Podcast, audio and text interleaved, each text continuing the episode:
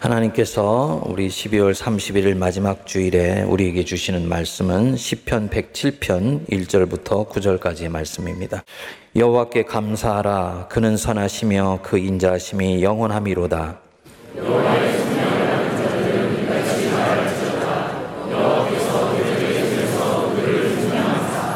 동서남북 각 지방에서부터 모으셨도다.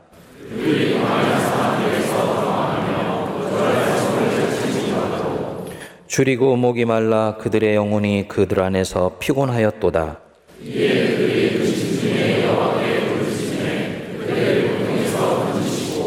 또 바른 길로 인도하사 거주할 성읍에 이르게 하셨도다.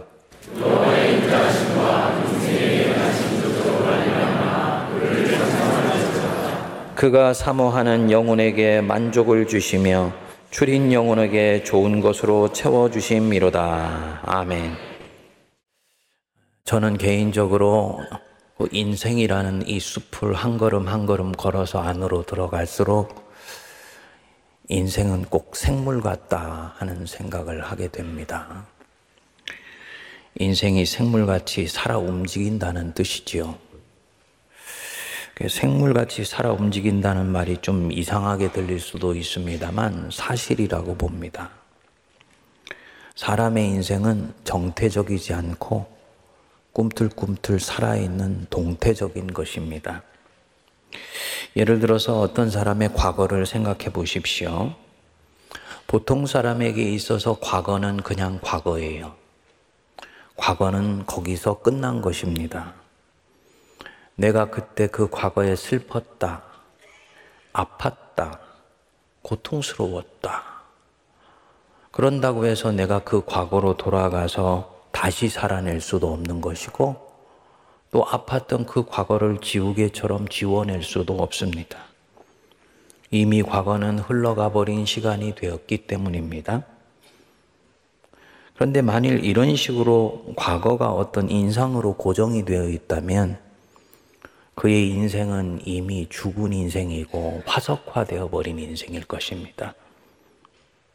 감사하게도 그리스도인의 인생은 그렇지 않습니다. 그리스도인의 인생은 살아 있습니다. 생물이에요. 인생을 살다 보면 어느 날부터 내 과거가 내가 여태까지 생각했던 것과는 전혀 다르게 해석되는 순간이 옵니다. 지금 여기서 뭔가 사건이 생긴 거예요. 현재 무언가 놀랍고도 감격스러운 사건이 생기면 지금 여기를 있게 만들었던 이 과거가 이때까지와는 전혀 다르게 해석되게 됩니다. 죽었던 과거가 부활하기도 하고요. 보잘 것 없고 부끄럽게 여겨졌던 그 사건이 내게 자부심을 주기도 하고요. 저주스럽던 자기 인생이 축복으로 변하는 경우도 있습니다. 지난번에 제가 우리 성도님들한테 제 친구 목사 얘기를 드렸었죠. 자기 인생이 시련과 역경의 연속이라고만 여겼는데 자기가 얼마나 축복된 인생을 살았는지를 뒤늦게 깨달아 알게 되었다는 바로 이런 경우도 그런 케이스입니다. 이스라엘 역사도 마찬가지입니다. 오늘 우리가 묵상하는 이 시편 107편은 이스라엘이 한 해를 마무리하면서 관례적으로 불렀단 노래라고 그럽니다. 한마디로 말하면 이스라엘 역사 전체에 대한 찬양시라고 말할 수 있습니다. 이스라엘의 역사 구비구비마다 역사의 주인 되시는 하나님이 어떻게 행하셨는지, 얼마나 크고 놀라운 일들을 그들의 역사 가운데서 행하셨는지를 찬양하고 감사하는 노래입니다. 하지만 객관적으로 보면 다시 말씀드려서 이 물리적인 현실로 보면 이스라엘의 역사는 한 단일 민족의 역사 중에서는 가장 고난과 역경으로 점철된 역사입니다. 이스라엘의 이 고난사에 필적할 만한 역사가 있다면 우리 한민족의 역사 정도일 것입니다. 하나님이 택하신 민족이라고 하지만 실제 이 물리적 현실 속에서 살아간 이들을 보면 고난과 역경의 연속이었어요. 2000년 전에는 아예 나라를 통째로 뿌리 뽑혀버리고 2000년 동안을 나라 없이 전 세계를 헤매었습니다. 특정한 민족에게 미움을 받아서 100만 명이 독가스실에서 일순간에 거의 민족 말살 직전까지 갔어요. 그런데 이 이스라엘 민족은 이 반복되는 고난을 유일신 신앙으로 벼리고 승화시켜냅니다. 그래서 유대교 신앙을 만들어내고 거기서 기독교가 나오게 되는 것입니다. 시편 이 107편의 노래 전체 흐름을 보면 고난받은 민족의 노래라고 하기에는 구김살이나 주름살이 전혀 보이지를 않습니다. 노래는 철저히 하나님 중심으로 구성되어 있습니다. 1절을 한번 보시면 우리 같이 한번 읽어 보겠습니다. 여호와께 감사하라 그는 선하시며 그 인자하심이 영원함이로다. 시편이 총 다섯 권으로 되어 있는데요. 이 다섯 번째 책의 서론이자 결론이 바로 이 1절이에요. 이 5권 전체를 얽어내는 해석의 키가 바로 이 1절입니다. 하나님께 감사하라. 그는 선하시며 그 인자하심이 영원함이로다. 이스라엘 민족이 역사를 통해 경험한 하나님에 대한 결론입니다. 하나님이 어떤 분이냐? 누가 뭐래도 그분은 선하시며 인자하심이 영원하신 분이다. 여기서 이 중요한 단어가 인자라는 단어입니다. 하나님의 속성을 전형적으로 보여주는 단어인데 히브리어로는 헤세드라고 그러죠. 근데 영어로 아주 번역이 잘 돼 있어요. 헤세드, unfailing love, 실패하시지 않는 사랑. 장로님 기도한 말로 하면은 한결 같으신 사랑이에요. 우리의 마음과 상태에 따라서 왔다 갔다 하시지 않는 사랑. 그리고 그 사랑이 하나님 자신의 사랑이기 때문에 절대로 실패하시는 일이 없다. 이 하나님은 그 인자하심이 영원한 분이다. 그래서 이 2절부터 끝절 43절까지가 하나님이 자신들의 역사를 어떻게 실패하시지 않는 사랑으로 이끌어 오셨는지를 노래하는 겁니다. 오늘 우리가 읽은 2절부터 9절까지는 이 출애굽 사건 그리고 광야 생활 가나안 전쟁 또 가나안 땅에 입성해서의 정착 과정을 함축적으로 노래한 대목이에요. 하나님이 어떻게 놀라운 능력으로 자신들을 이 약속의 땅으로 이끌어내셨는가 이거를 노래합니다. 그런데 이 역사의 현실 안으로 들어가 보면요. 이 이스라엘 사람들이 이 노래를 할 정도로 그렇게 아름다운 일만 있었던 것이 아니에요. 출애굽해서 나올 때 모세가 바로에게 대항한 것 때문에 이 바로가 아주 괘씸하게 여겼습니다. 그래서 이스라엘 민족에게 시키지 않았던 더 가혹한 노동을 시키게 되었어요. 이것을 본 이스라엘 민족이 이 모세에게 속이 상해가지고 원망과 불평을 쏟아내기도 했습니다. 광야로 들어가서도 우리가 이 광야에서 다 죽게 되었다.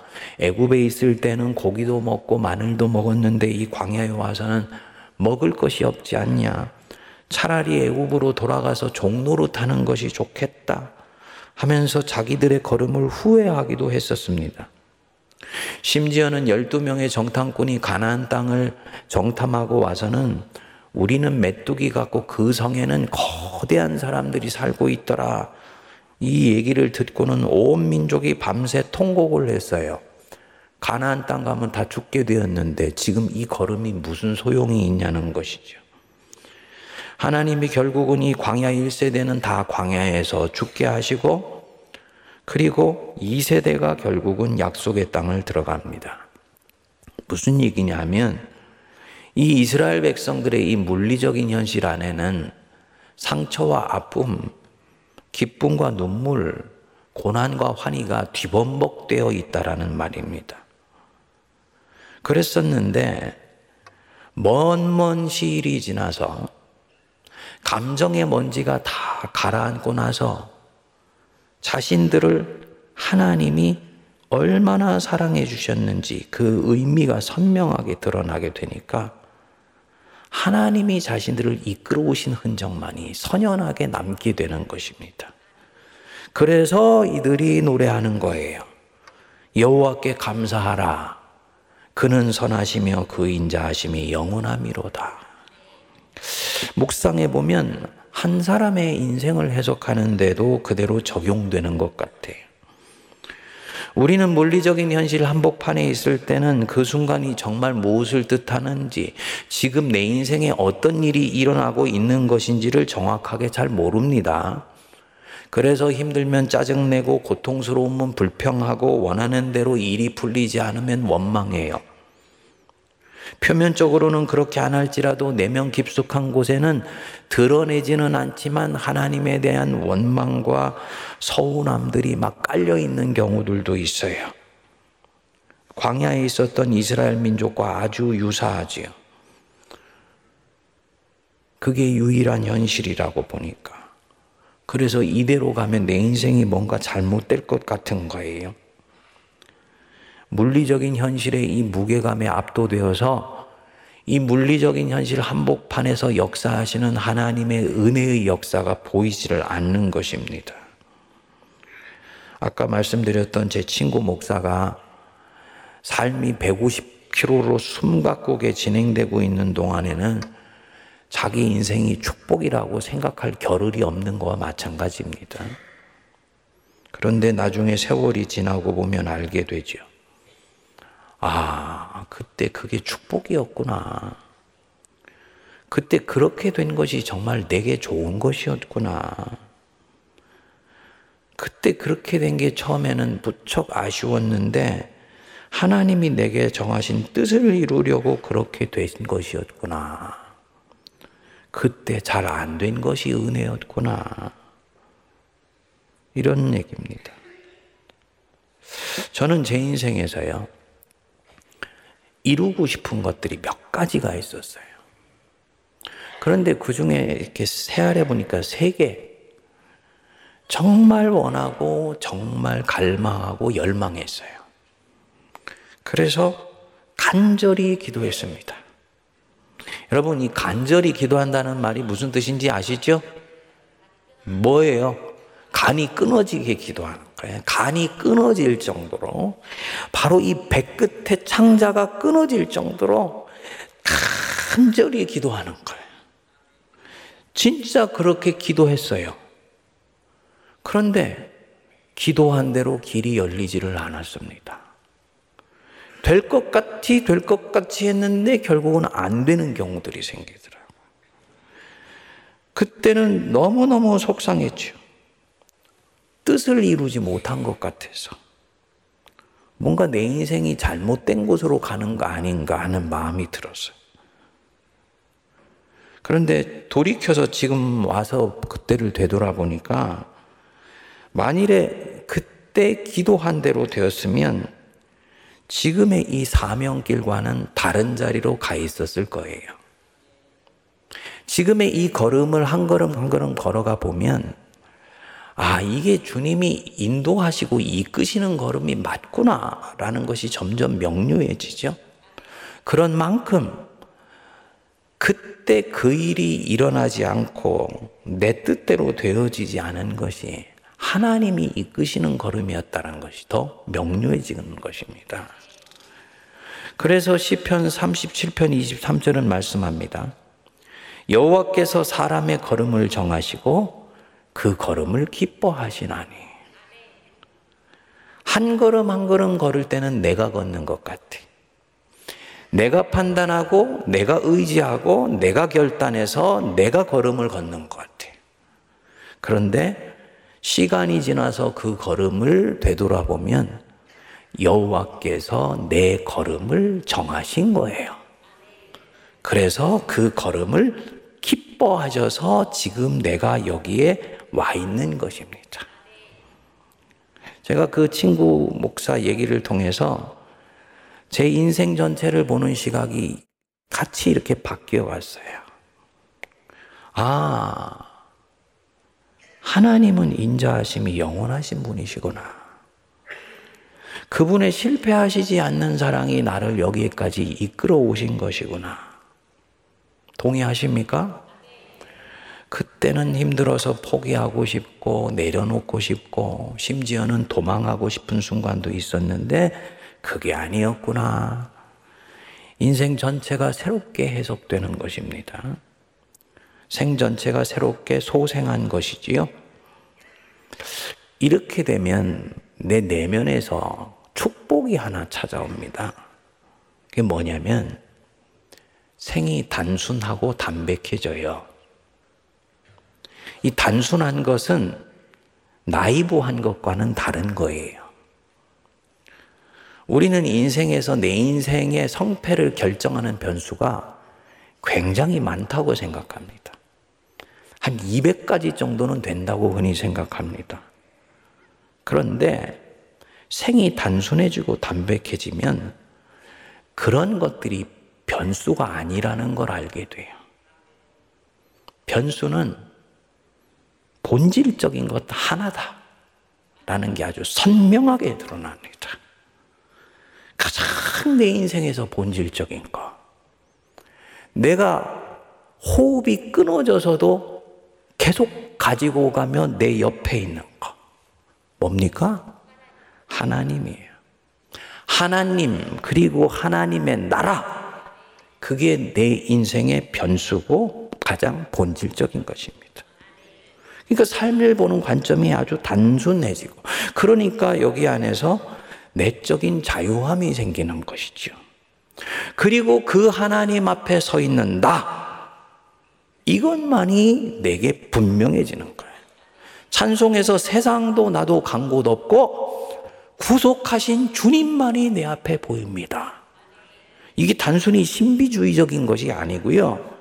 인생의 많은 요동을 거치면서 하나님이 얼마나 선하시고 실패하시지 않는 사랑으로 내 인생을 이끌어 오시는가라는 것이 내 안에 정리가 되면 삶에 대한 안목이 담백해진 데 나오는 고백입니다. 그리고 그 앞에 서 있는 나, 이것만 보여요. 그리고 여기서 진짜 사명이 시작됩니다. 성경에는 성경의 난제라는 것이 있습니다. 말씀이 잘 이해가 되지 않는 대목이지요. 그 중에 하나가 누가복음 5장에 베드로가 예수님 만나서 사명을 받는 장면입니다. 성경을 좀 깊이 읽어보신 분들은 아실 수도 있는데 요한복음 1장에 보면 예수님과 베드로가 처음 만나는 장면이 나오죠.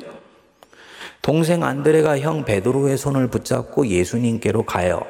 형, 내가 메시아를 만난 것 같아. 형도 한번 만나봐. 그래서 동생의 손에 이끌려서 이 예수님과 베드로의 역사적인 만남이 이루어졌어요. 근데 예수님이 이 베드로를 보자마자 말씀을 하셨어요.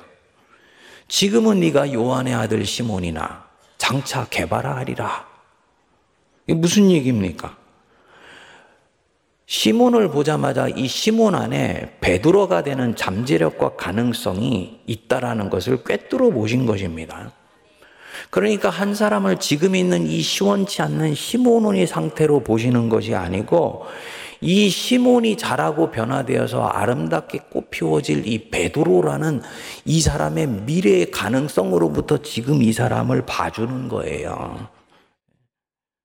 그런데 이 만남에서 베드로가 큰 인상을 받지 못했는지 자기 살던 자리로 돌아가 버렸습니다. 예수님의 손길을 뿌리친 것이지요. 그리고는 누가복음 5장에 보면은 예수님과 베드로가 그 새벽 미명에 다시 만나는 장면이 나와요. 베드로와 친구들이 밤새 그물을 던졌는데 아무것도 잡지를 못했습니다. 얼마나 마음이 처연하고 서글펐을까요? 자기가 갖고 갈 그 음식 기다리고 있는 자기 노 부모와 아이들 생각하니까 마음이 짠했겠지요.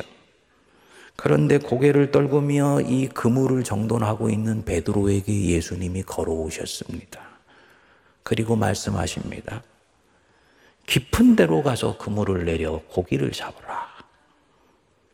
베드로는요 알고 있어요. 수십 년 동안을 이 갈릴리 바닷가에서 잔뼈가 굵은 사람이에요. 새벽에는 깊은 물에 있던 고기도 다 물가로 나온다는 것 이 베드로가 알아요.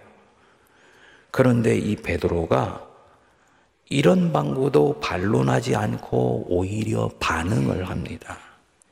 선생이여, 내가 밤이 맞도록 수고를 하였으되 잡은 것이 없지만 말씀에 의지하여 그물을 내리리다. 굉장히 깊은 진술입니다. 단순히 지금 베드로가 어제 오늘 얘기를 하는 것이 아니에요. 자기 인생 전체를 이 한 문장 속에 함축해서 술회하는 겁니다. 선생님, 저는 인생의 밤을 하얗게 지새어 가며 분투하고 경주하고 노력하여서 그물을 던져왔습니다. 그런데 아무것도 제 손에 잡은 것이 없습니다. 자기 인생이 허전하고 허망하다는 얘기를 하는 것이죠. 그런데 그 뒤에 반전이 일어나는 것입니다. 하지만 말씀에 의지하여 한 번 더 그물을 내리리다. 그리고 깊은 곳에 그물을 던졌더니 그물이 정말 찢어질 정도로 고기가 잡혔습니다. 같이 있던 일행들이 난리가 났습니다. 팔을 걷어붙이고 고기를 헤아려 보니까 두 배가 가득 차게 잡힌 거예요.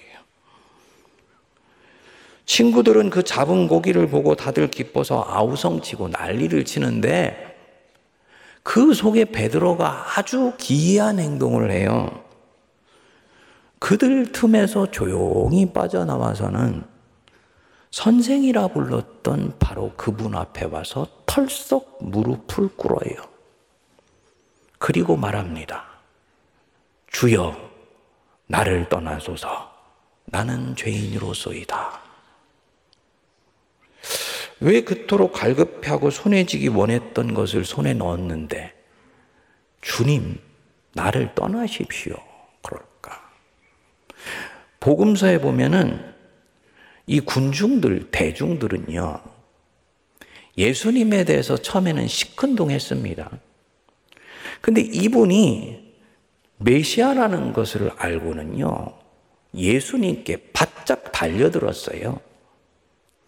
물고기 두 마리와 보리떡 다섯 개로 오천 명을 광야에서 먹이는 걸 알고는요, 예수님께 바짝 붙습니다. 그래서 예수님을 임금 삼으려고 했어요. 그때부터 예수님을 졸졸졸 쫓아다녀요.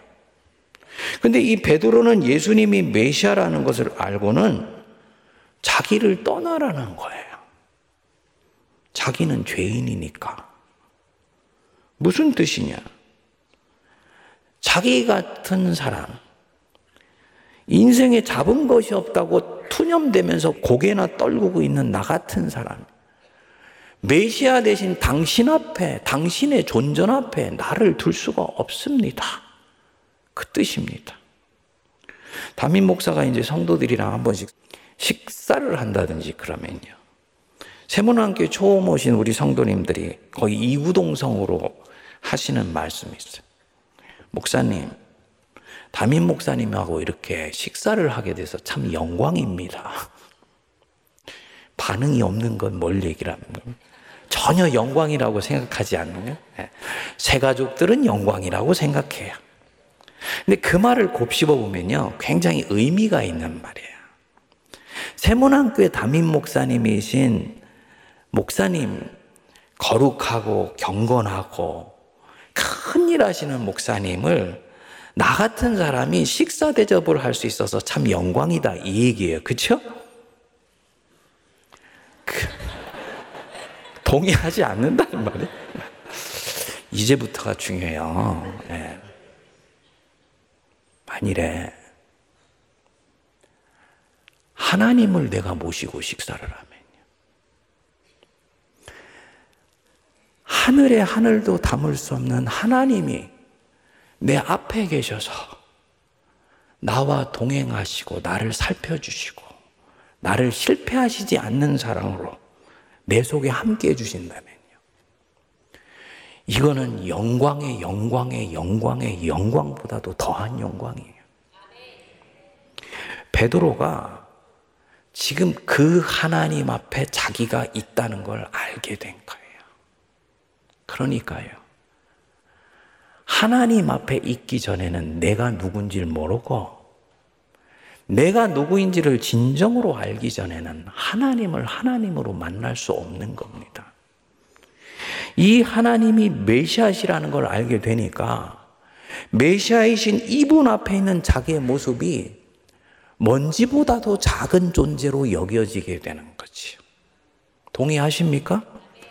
우리가 아무리 커도요, 창조주인 하나님 앞에 있는 우리는 피조물에 불과하다는 걸 꼭 기억해야 돼요.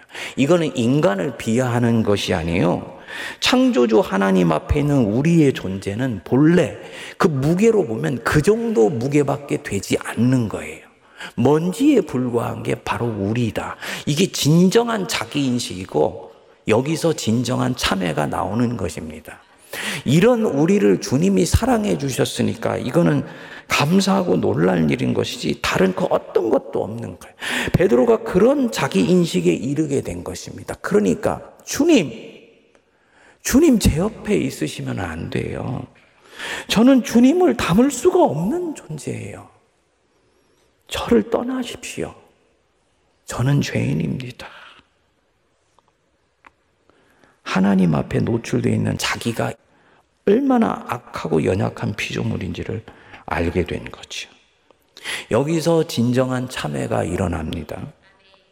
주님이 벌 내리실까봐 참회하는 것이 아니고 하나님 앞에 있는 자기의 그 연약함과 죄성이 있는 그대로 자기 안에서 비춰지면서 참회가 일어나는 거예요.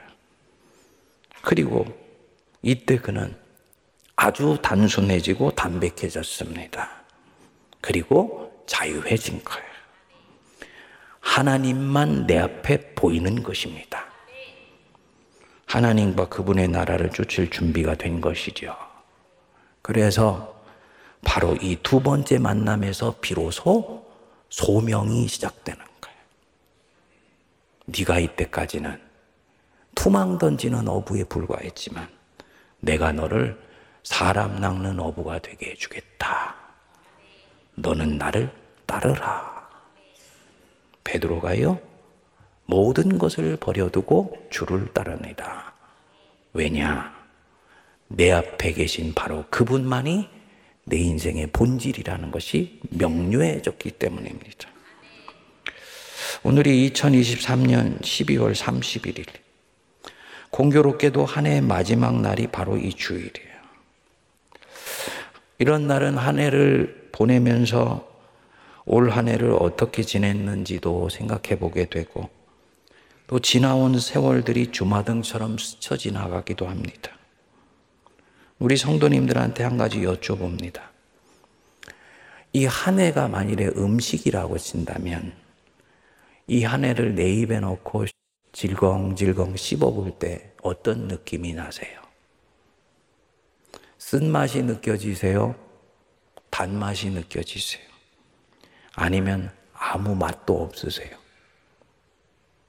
여태까지 내 인생은 어떻게 다가오시나요? 이스라엘의 역사처럼 한 곱이 한 곱이 넘어서 여기까지 왔습니까? 베드로처럼 인생의 밤을 하얗게 지새면서 분투하고 경주하고 노력했는데 손에 쥔 것을 보니까 아무것도 없는 것 같아서 허망한 느낌이 듭니까? 만일에 그 느낌이 지금 내 영혼의 정직한 상태라면 그거는 하나님이 없는 느낌입니다. 생에 매듭을 짓지 않아서 그런 것이다. 끝까지 가봤을 때 내가 알 것 같다. 그렇지 않습니다. 그리스도인은 믿음을 통해 끝을 가본 사람들이에요.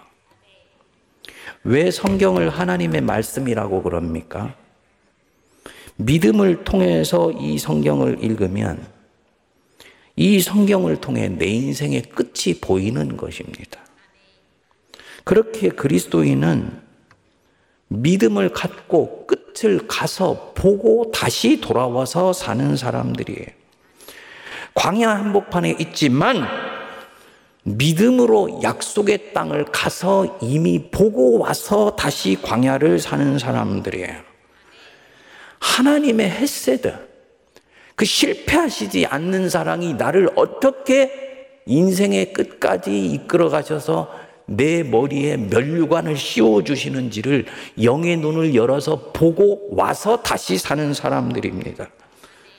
그러니까 그리스도인은 이 광야 한복판에 있을 때에도 시편 107편의 노래를 부를 수 있는 사람들이지요. 여호와께 감사하라. 그는 선하시며 그 인자하심이 영원함이로다. 내 인생에는 아직 하나님을 보면서 정말 선하신지 확신할 수 없고, 그분의 사랑이 정말 실패하시지 않는 사랑인지 이게 확인이 안 되는데, 믿음으로 이 성경의 세계 안에서 보고 난 뒤에 주님이 결국은 그렇게 하시겠구나 하고 믿어지면서 하나님의 인자하심을 믿음으로 노래하는 것입니다. 그분이 사모하는 영혼에게 만족을 주시며 줄인 영혼에게 좋은 곳으로 채워 주심이로다.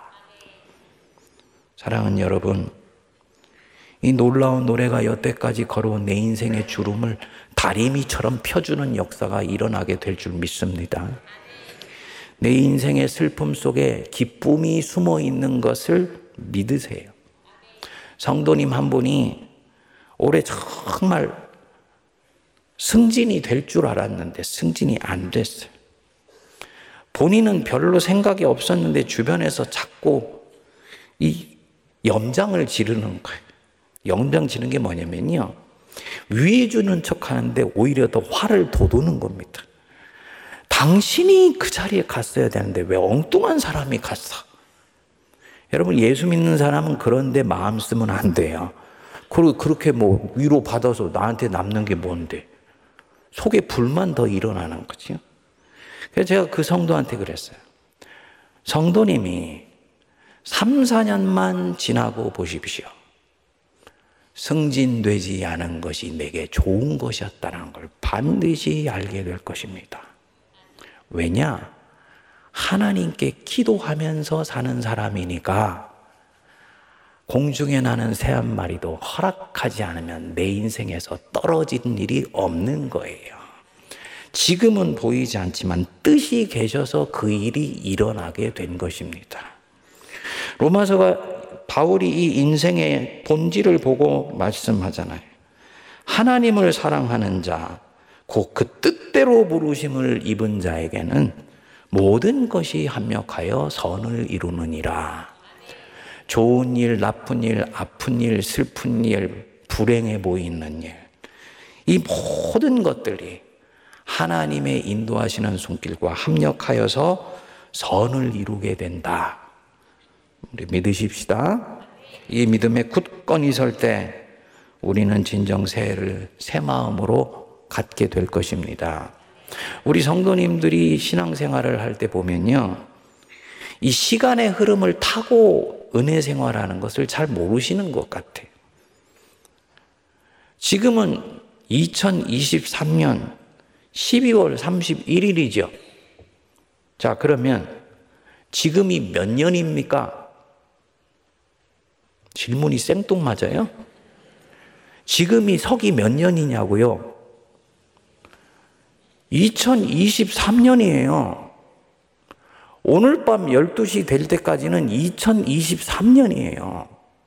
그럼 우리는 2023년 속에 사는 것입니다. 우리는 서둘러 2024년을 빨리 가지려고 하면 안 돼요. 근데 사람의 심리는 그렇게 작용하지 않아요. 23년은 이미 가버렸고, 23년이라는 이 도화지에 연출하지 멋지게 작품을 쓰고자 했는데, 손가락이 마음대로 움직여지지 않아가지고 작품이 영 시원찮아. 그러니까 한 10월 달 되면은 이 도화지를 다 구겨가지고 쓰레기통에 탁 던져버리고요. 24년에는 새로운 그림 그릴 소망으로 가득 차는 거예요. 그러니까 오늘부터 성도님들이 벌써 담임 목사한테 새해 복 많이 받으십시오 하고 인사를 하더라.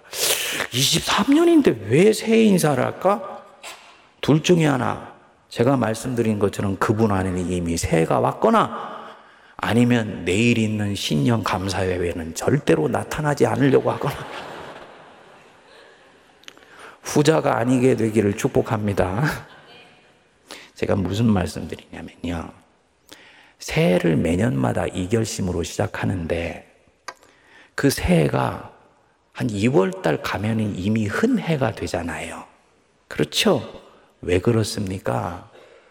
전해를 망쳐버리게 만들고 도화지를 내 뜻대로 그림 그리지게 못하게 만들었던 내 안에 쓴 뿌리는 여전히 새해가 되어서도 역사합니다. 그거 정리하고 뽑아내고 회개하고 참여하지 않으면 올해 나를 괴롭혔던 그 문제는 내년에도 동일하게 나를 괴롭히게 돼요. 그러니까 남은 이 시간에 내가 할 부분들이 뭐냐? 명료해지죠. 주님, 23년에 제가 지었던 허물 내려놓게 하시고, 약했던 믿음들 강하게 해주시고, 23년에 이 쓴뿌리가 내년에 발목 붙잡지 못하도록 은혜 내려 주십시오. 기도하고 정리하고 났을 때 자연히 24년에는 새 마음으로 새해가 시작되는 것입니다. 우리 그 삶의 지혜를 발휘하여서 새해, 내일 새 기쁨으로 시작할 수 있게 되기를 주님의 이름으로 축복드립니다. 기도하겠습니다. 하나님 아버지, 여호와께 감사하라. 그는 선하시며 그 인자하심이 영원함이로다. 이 고백이 우리 인생 마지막 끝에 코끝에 호흡이 멈출 때 우리 고백이 되게 하여 주십시오. 그리고 그 인생의 끝까지 가지 않았으나 이 인생의 한 매듭을 짓는 이 시간에 우리 고백이 되도록 은혜 내려 주시옵소서. 아직도 우리의 삶에는 먹구름이 끼어 있으며 근심이 가득하며 성도들의 삶 한복판에는 우리 하나님을 의심하고 싶은 마음이 자꾸 올라옵니다. 주님, 이때 성도들의 마음에 믿음을 허락하여 주셔서 하나님이 어떻게 실패하시지 않는 사랑으로 내 인생을 이끌어 가시는 것을 보게 하시고 느끼게 하시고 만지게 하시며 무엇보다도 믿게 하여 주옵소서. 그래서 오늘 이 순간에 주는 선하시며 그 인자심이 영원하다 하는 이 고백이 내일의 소망찬 하루를 열어가는 생명의 키가 되게 하여 주옵소서. 예수님 이름으로 기도하옵나이다. 아멘.